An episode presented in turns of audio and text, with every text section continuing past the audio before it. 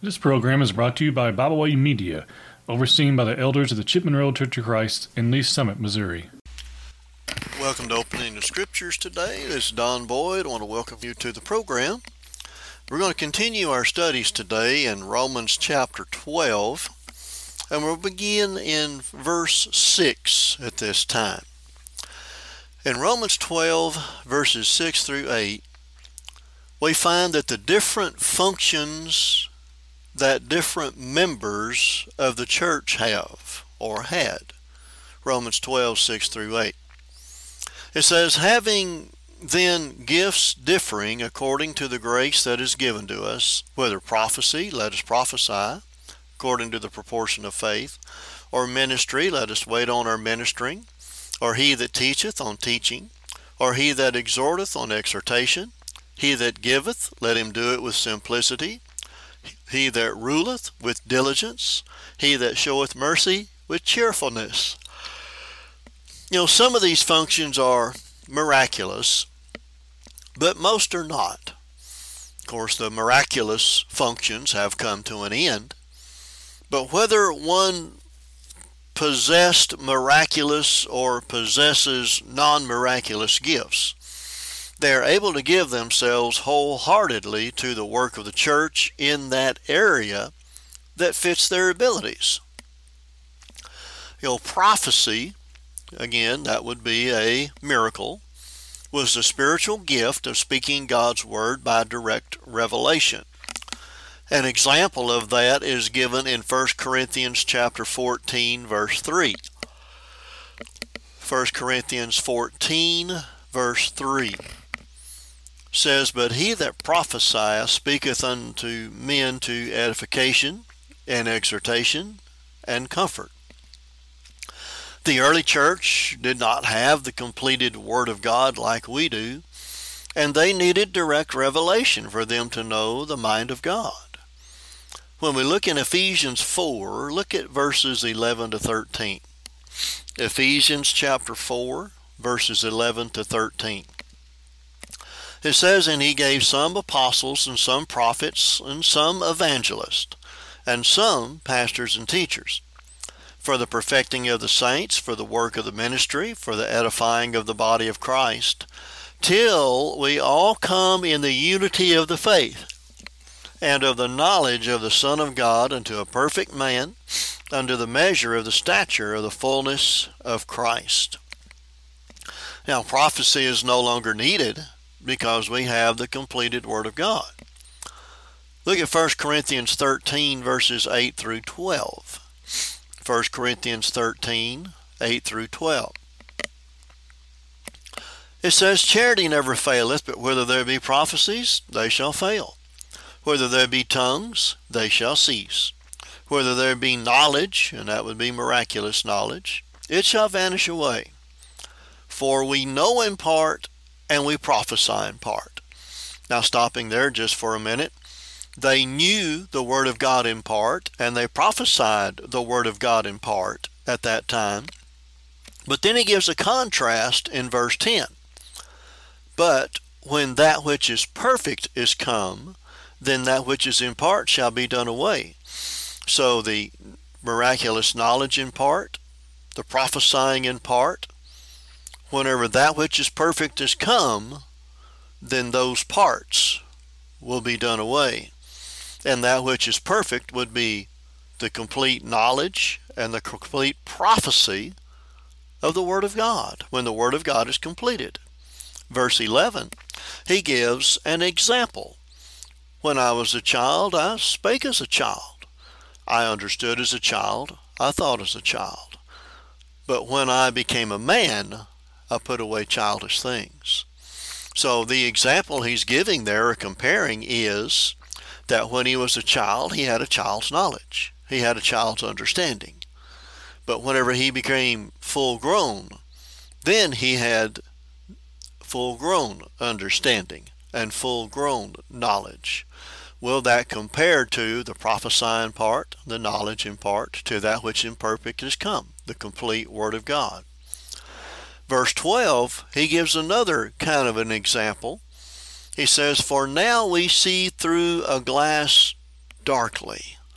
In other words, we're receiving the Word of God piece by piece, part by part. But he goes, But then, when that which is perfect is come, face to face. In other words, then we will know. We won't have just the parts, we will have everything put together. And then he says, Now I know in part, but then I shall know, even as also I am known. So when the completed Word of God came, all those miraculous parts would be done away because they would no longer be needed, no longer necessary. Well, the word ministry back there in Romans chapter 12, verses 6 through 8, we're going to go through these. There's the ministry and the teaching, the exhortation, and such as that. The word ministry there is diakonia. Thayer defines diakonia this way service, ministry, especially of those who execute the commands of others, of those who, by the command of God, proclaim and promote religion among men. An example in Acts chapter 6, verse 4 is whenever the apostles were speaking there and whenever they were getting the men together to help serve the widows and things such as that, to take care of the daily work. The apostles said, But we will give ourselves continually to prayer and to the ministry of the word, the servicing of the word. In Acts 12:25, Acts 12:25 it says, And Barnabas and Saul returned from Jerusalem when they had fulfilled their ministry, and took with them John, whose surname was Mark. So they were going on the first missionary journey there by Paul.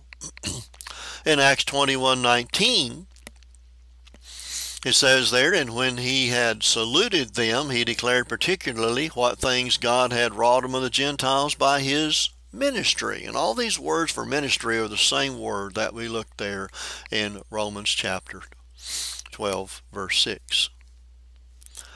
John Shannon made this comment concerning the word ministry, and he stated, and I quote, Therefore, the meaning would be very would be the very special ability to serve, minister, aid, help, and assist others. To assist them in such a way that they are built up and truly helped. Unquote. The word teaching there comes from the Greek word didaskaleia, and Thayer says it means teaching, instruction you look up the word teaching, it is the ability to explain and ground people in the truth. Excuse me. So we are to explain and to help people be grounded in the truth. In Nehemiah 8 8, we have an example of that. Nehemiah 8 8. It says, So they read in the book of the law of God distinctly so, in other words, they read where it could be understood and gave the sense and caused them to understand the reading. So, giving the sense and understanding is what is we are to be able to do. In 2 Timothy 2, look at verses 24 to 26. 2 Timothy 2, 24 to 26. It says, And the servant of the Lord must not strive but be gentle unto all men, apt to teach, patient, in meekness instructing those that oppose themselves, if God peradventure will give them repentance to the acknowledging of the truth, and that they may recover themselves out of the snare of the devil who are taken by him at his will. So there's the in verse 25 instructing in meek manner. Brother Tom Wacaster made this comment, and I quote If you're going to teach a Bible class, then give yourself to that work. This would of necessity suggest that Bible class teachers be prompt in their preparation and diligent in their task. Unquote. The word exhortation from the Greek word paraklesis We'll look at Thayer's third definition of paraklesis. It is exhortation, admonition, encouragement. So, exhortation is the ability to excite, motivate, encourage, and warn people. Barnabas was an encourager. When you look in Acts chapter 4, verse 36, we see an example of that. Acts chapter 4, verse 36. And Joseph, who by the apostles was surnamed Barnabas, which being interpreted the son of consolation, a Levite and of the country of Cyprus. You know, we need people who are encouragers in the church today. We have enough of those who are discouragers. We need encouragers. And the ability to say the right thing at the right time is very important. When we look in Proverbs 25, verse 11, Proverbs 25, verse 11, it says, A word fitly spoken is like apples of gold in pictures of silver. You know, we need to be exhorting those and we need to do it liberally, do it to the best of our ability, because there are those who are lost, there are those who are sick, there are those who are hurting, there are those who are discouraged. And we need to have that word fitly spoken, like it mentions here in Proverbs 25:11. Beautiful words that will help the individual in need. Now, the word giveth there, that he giveth, let him do it with simplicity. The word giveth there, meta didomai, Strong says means to give over, that is to share. And do it with simplicity. The Greek word haplotes, Strong's says that word means singleness, that is subjectively sincerity, without dissimulation or self seeking, or objectively generosity, copious bestowal. Thayer's second definition of haplotes is this not self seeking, openness of heart manifesting itself by generosity. So gives us explanation of that. Well, one of an example of that Paul gives to Timothy in 1 Timothy 6 17 through 19. 1 Timothy 6 17 through 19. He says, Charge them that are rich in this world that they be not high minded, nor trust in uncertain riches, but in the living God who giveth us richly all things to enjoy, that they may do good, that they may be rich in good works, ready to distribute, willing to communicate. Now, communicate there means willing to aid. Verse 19 laying up in store for themselves a good foundation against the time to come that they may lay hold on eternal life. You know, that perfectly explains what Jesus said back there in the Sermon on the Mount. In Matthew chapter 6, verses 19 and 20, where Jesus said, Lay not up for yourselves treasures upon the earth, where moth and rust doth corrupt, and where thieves break through and steal, but lay up for yourselves treasures in heaven where neither moth nor rust doth corrupt, and where thieves do not break through nor steal. In other words, and that goes back to 1 Timothy 6, 9, uh, 18 and 19, that they do good, that they be rich in good works, ready to distribute, willing to commun- communicate, laying up in store for themselves a good foundation against the time to come, that they may lay hold on eternal life. They're laying up those riches in heaven, those treasures in heaven. In 2 Corinthians chapter 8 verses 1 through 5, and I want to read the literal translation of the Bible here. 2 Corinthians 8 1 through 5. It says, But brothers, we make known to you the grace of God which hath been given among the assemblies of Macedonia, that in much testing of trouble, the overflowing of their joy and the depth of their poverty abounded to the riches of their generosity.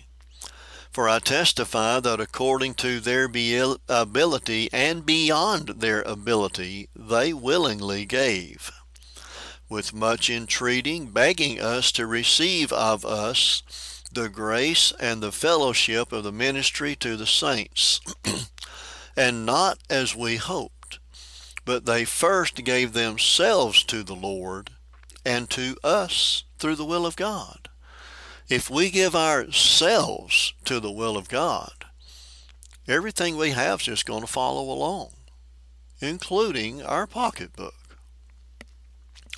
In 2 Corinthians chapter 9 verse 7, 1 Corinthians 9 7, it says, Every man according as he purposeth in his heart, so let him give.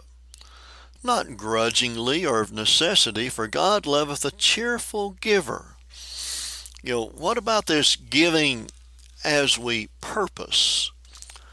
You see, we don't give God the leftovers.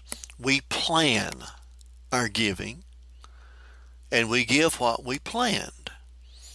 And we don't do it grudgingly or of necessity. Now you think about Ananias and Sapphira whenever they sold that piece of land there in Acts chapter 5. And they said, that what they gave to the apostles to distribute was all the price of the land, but it wasn't. You see, they gave grudgingly or of maybe necessity, but they were not cheerful givers. They did not give cheerfully. Well, when we look back there in Romans chapter 12, it says there that he ruleth with diligence. The word ruleth there is from the Greek word proestemi. And we look at Vincent's word studies to give an example of that Greek word. It says there literally, he that is placed in front. The reference is to any position involving superintendence. No special ecclesiastical office is meant, compare Titus 3 8 to maintain good works. The idea of presiding over running into that of carrying on or practicing. And that's the end of the quote there on that. And then they do it with diligence from the Greek word spude. Diligence means speed, or spude means speed, that is, and this is Strong's definition, that is by implication, dispatch, eagerness, earnestness. In other words, if we have get, been given a job to do, get it done. Don't complain. Just get it done. Don't blame others if we fail to get it done. Just get it done. And then that also he mentions there, he that showeth mercy with cheerfulness. The word mercy from eleo to, and this is Strong's definition of that word, compassionate by word or deed, specifically by divine grace. And then that would do it with cheerfulness, hilarotes. Uh, Thayer says that means cheerfulness and readiness of mind.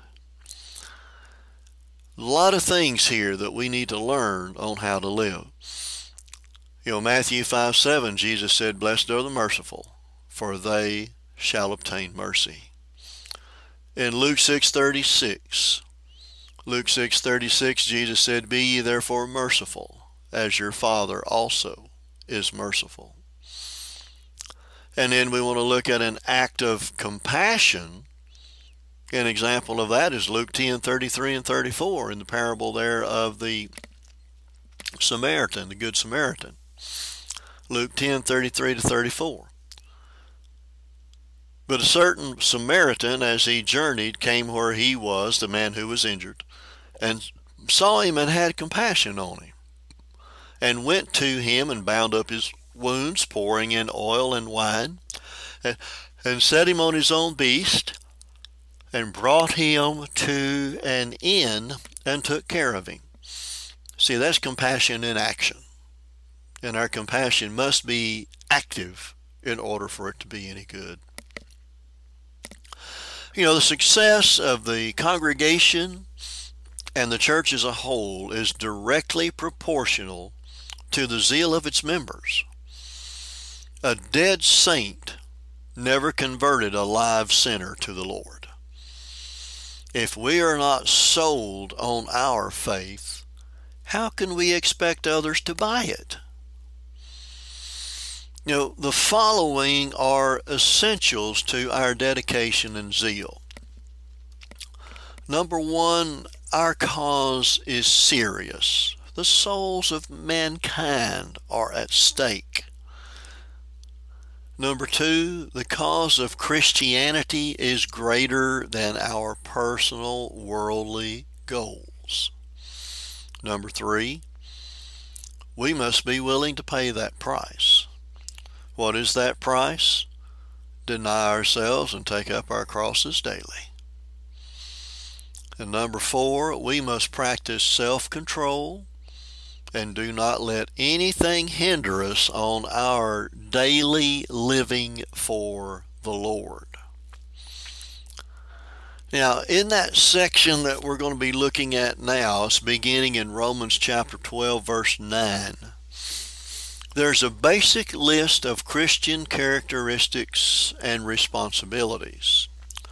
Now, these are the areas we can apply the principles that Paul was just discussing previously in chapter 12.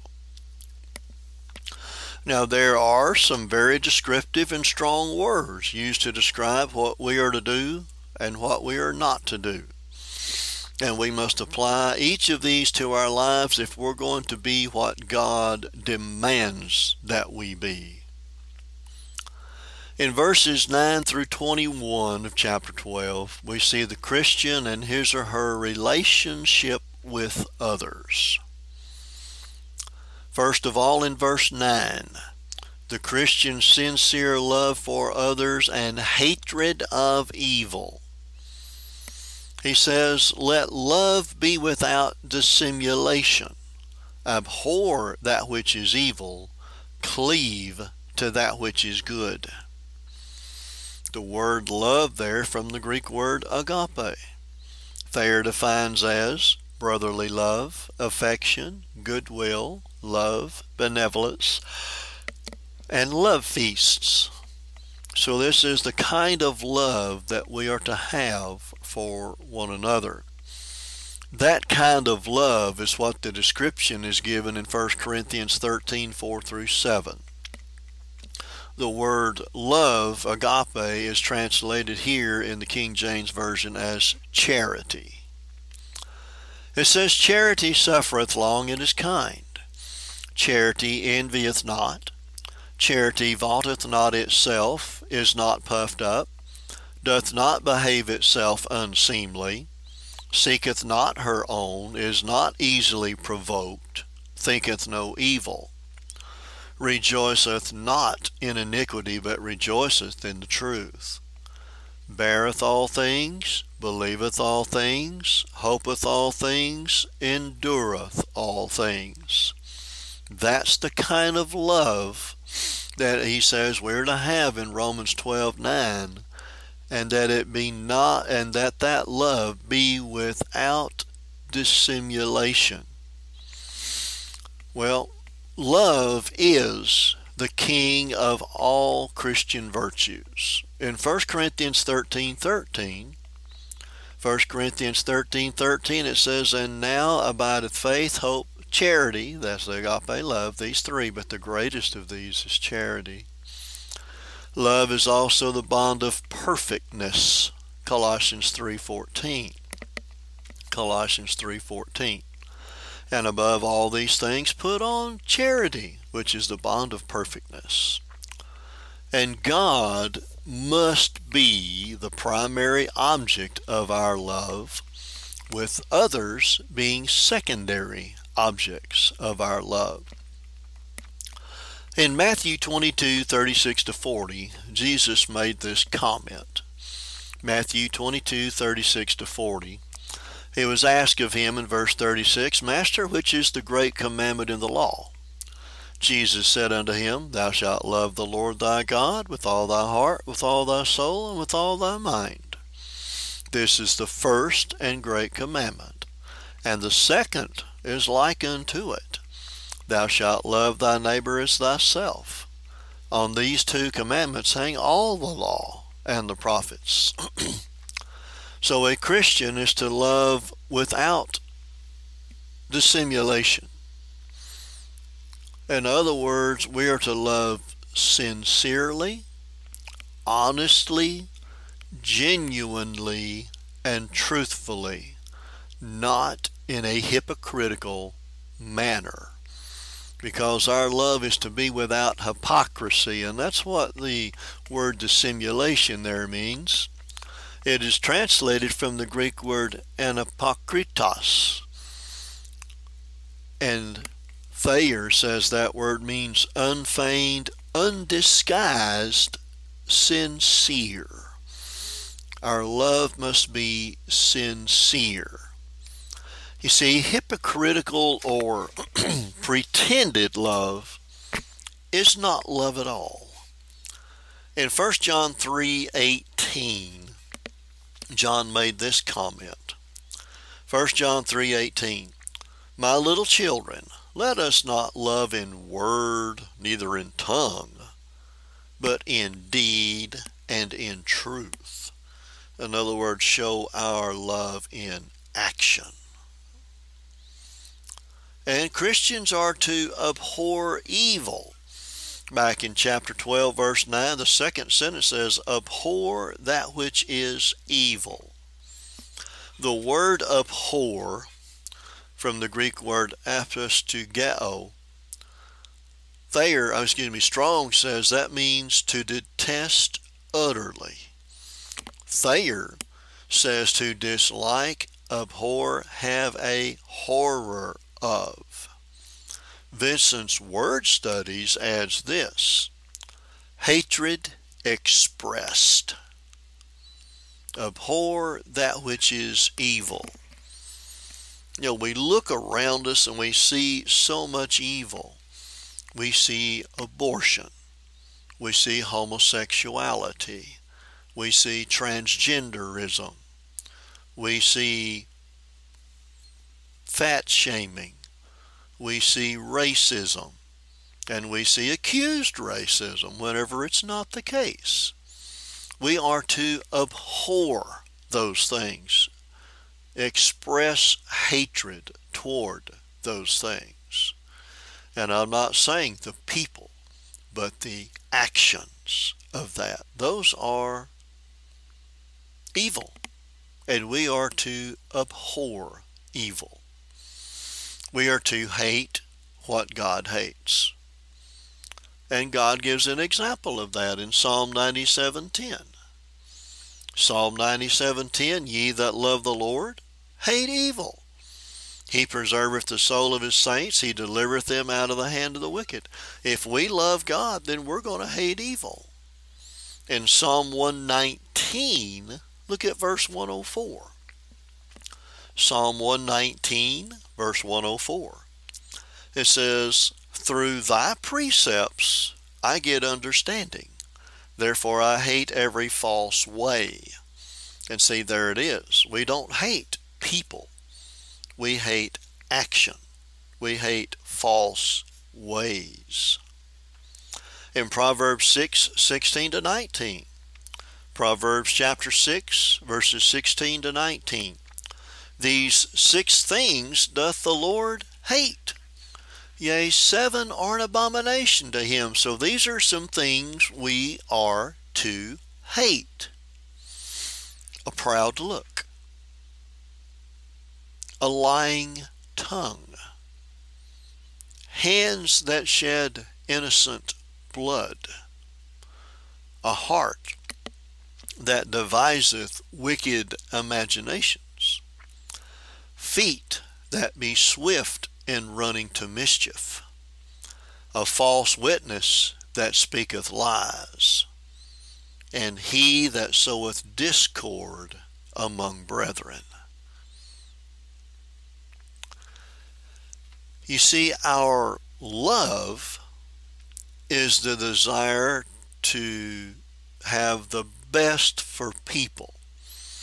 Therefore, love hates evil because evil destroys the soul.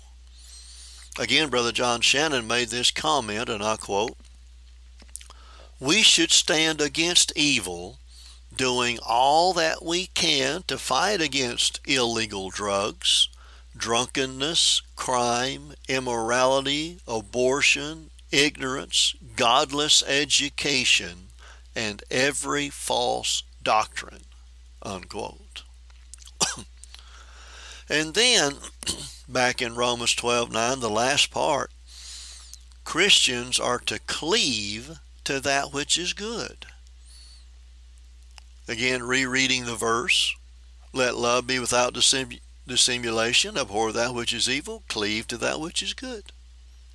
The word cleave, translated from the Greek word kollao, Thayer defines this way to glue, to glue together, cement, fasten together, to join or fasten firmly together, to join oneself to, cleave to. And then the word good, translated from the Greek word agathos, and we'll look at Thayer's definition of that. Of good constitution or nature, useful, good, pleasant, agreeable, joyful, happy, excellent, distinguished, upright, honorable. Cleave to those things. And we are to do good to all. Look at Galatians chapter 6 verse 10. Galatians 6:10.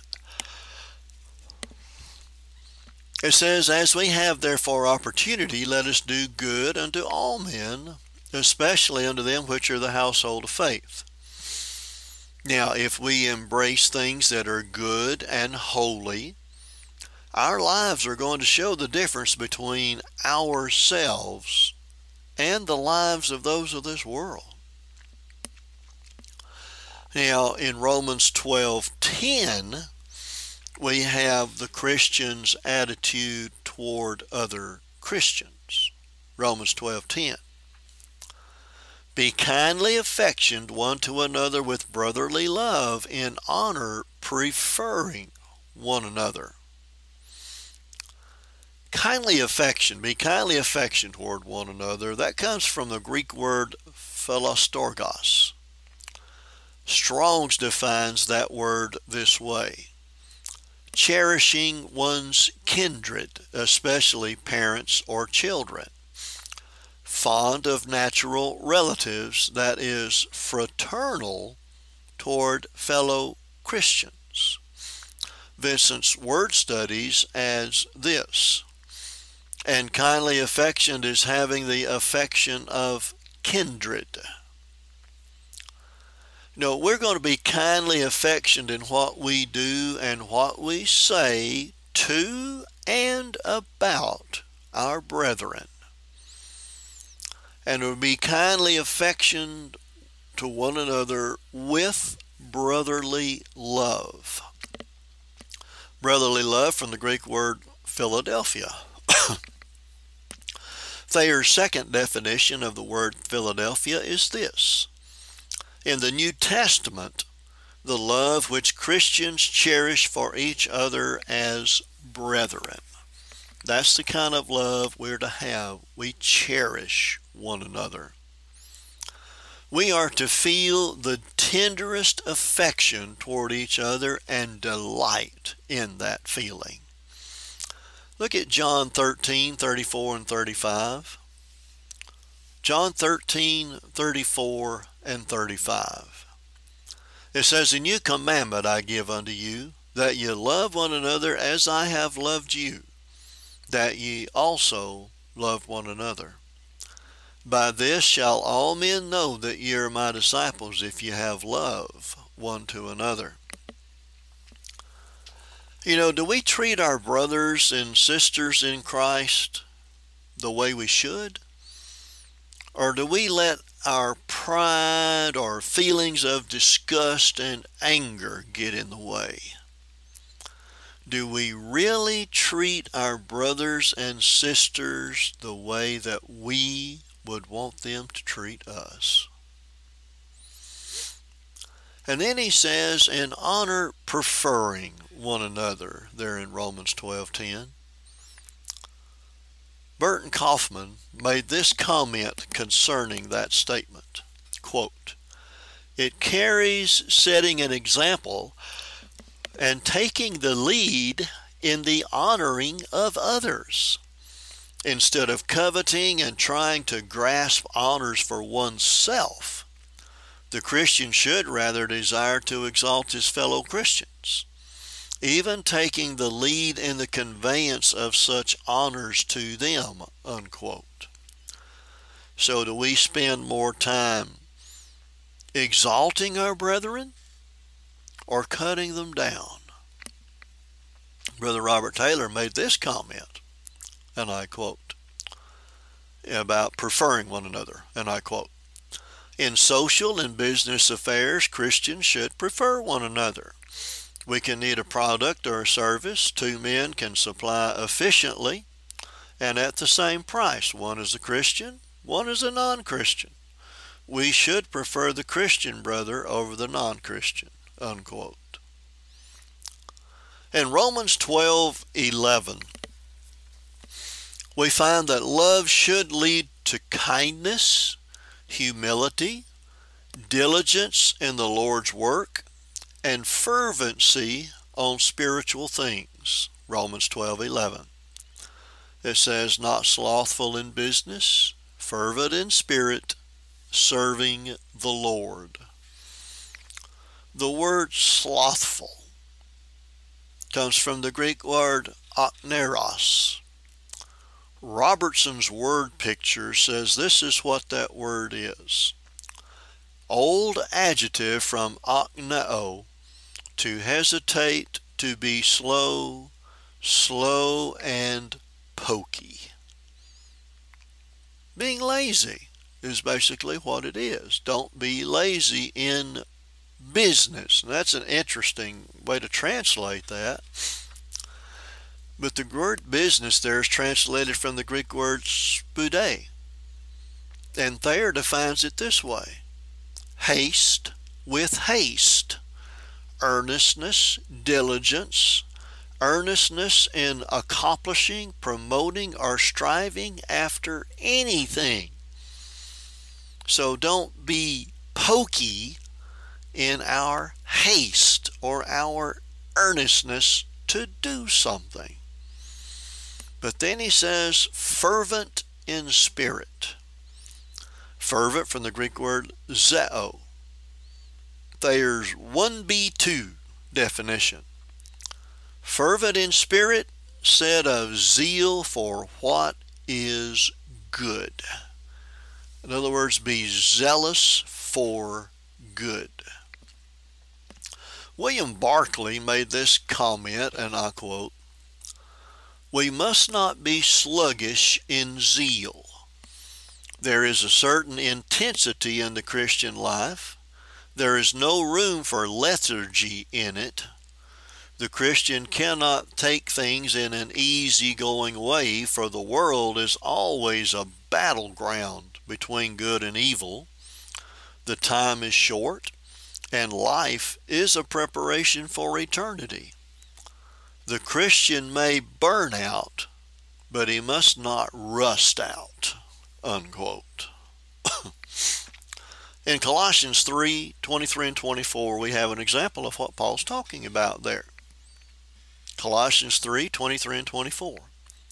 And whatsoever ye do, your business, whatsoever you do, do it heartily as to the Lord and not unto men, knowing that of the Lord ye shall receive the reward of the inheritance, for ye serve the Lord Christ.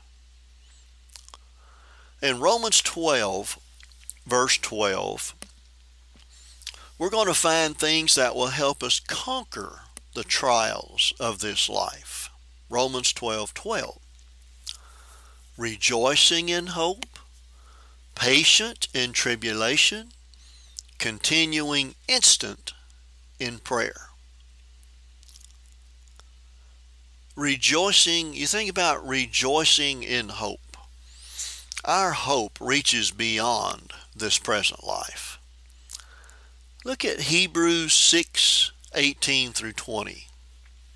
Hebrews 6 18 through 20. It says, that by two immutable things which in which it is impossible for God to lie, we might have a strong consolation or encouragement, who have fled for refuge to lay hold upon the hope that is set before us, which hope we have as an anchor of the soul, both sure and steadfast, and which entereth into that within the veil, whether the forerunner for us is entered, or is for us entered, even Jesus made a high priest forever after the order of Melchizedek. So we think about hope as an anchor. Whenever you're in a, a boat and you want to anchor somewhere for to fish or whatever, you put the anchor into the water and it goes out of sight. And whenever it goes to the bottom, it'll hold you there most of the time, I guess you would say.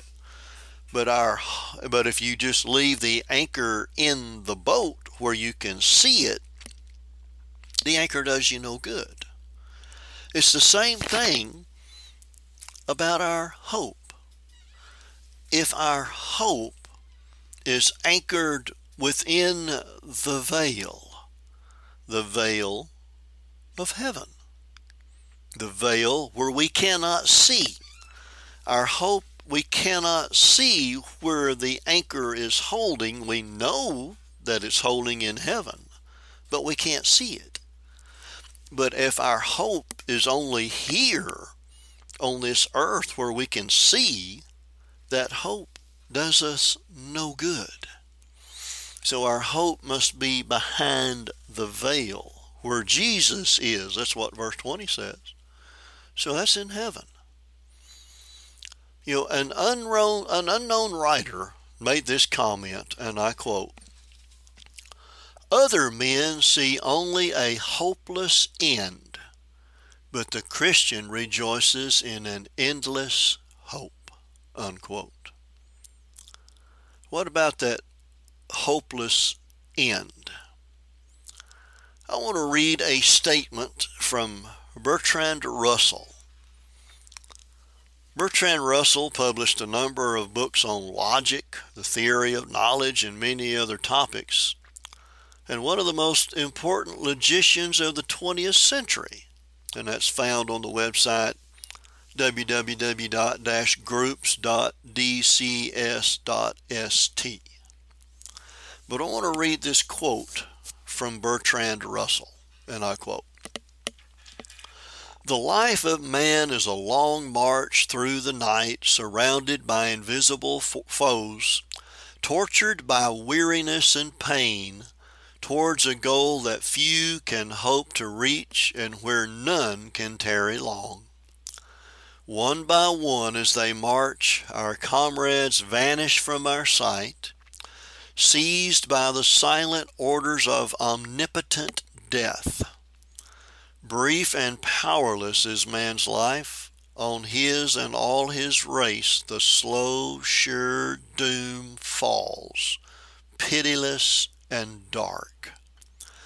Blind to good and evil, reckless of destruction, omnipotent matter rolls on its relentless way. For man, condemned to lose his dearest, tomorrow himself, to pass through the fates of darkness, it remains only to cherish ere yet the blow falls, the lofty thoughts that ennoble his little day. Unquote. You talk about someone who has the thought of a hopeless end. He did. But we can rejoice in that endless hope that we talked about. Now he mentions there in Romans 12 12, patient in tribulation. The word patient from the Greek word hupomoneo, Thayer's second A definition of that word is to preserve under misfortunes and trials, to hold fast to one's faith in Christ. Holding fast. That's hupomoneo.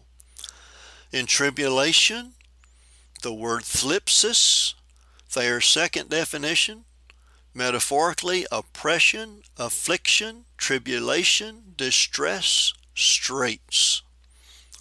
Moses Laird, or excuse me, Moses Lard made this comment on that and I quote, Heroic endurance amidst sharp distress is of the essence of his religion.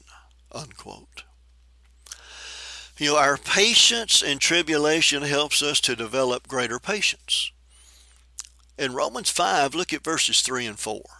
Romans 5, 3 and 4 says, And not only so, but we glory in tribulations also knowing that tribulation worketh patience, and patience experience or approvedness, and experience hope.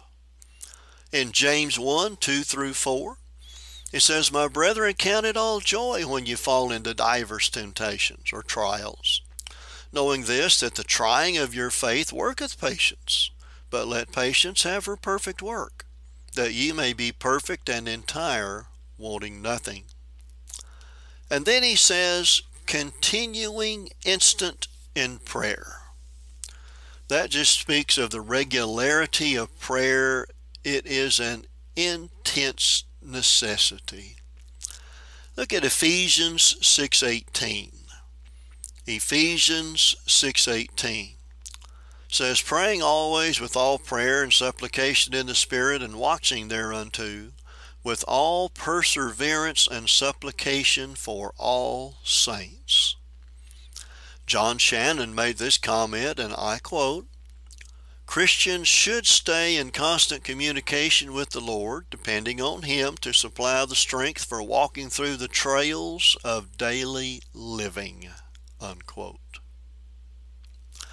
Well, we're going to put a stop right here on the lesson this week, and Lord willing, next time we will continue with Romans 12 13 and the ways that we are to apply the things that Paul had been discussing earlier in chapter 12. But again, this is Don Boyd. I want to thank you for tuning in to Opening the Scriptures, and I look forward to being with you next time. We thank you for joining us today. We hope you have enjoyed this program. You can find out more about Byway Media by visiting us at bywaymedia.org. You can find us on Facebook, Twitter, and Instagram. You can find all of our podcasts on all major podcast platforms. As always, we thank you for listening.